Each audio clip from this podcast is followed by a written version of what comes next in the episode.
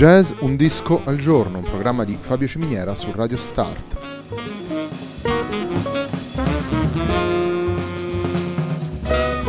Jazz Un disco al giorno è la striscia quotidiana dedicata alle novità discografiche legate al mondo del jazz. Il programma va in onda tutti i giorni dal lunedì al venerdì alle 18 su Radio Start.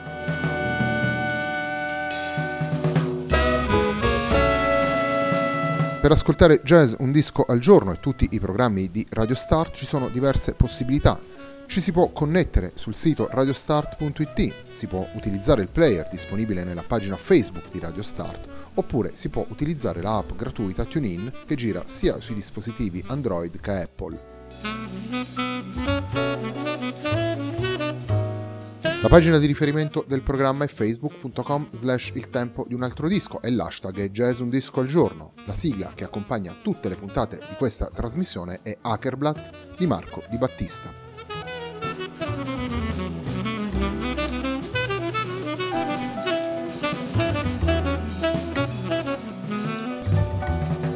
La nuova settimana della nostra trasmissione comincia con il disco eh, dei Led Bib pubblicato nel 2017, il disco si intitola Umbrella Weather, il primo brano che andiamo ad ascoltare da questo lavoro si intitola Ceasefire.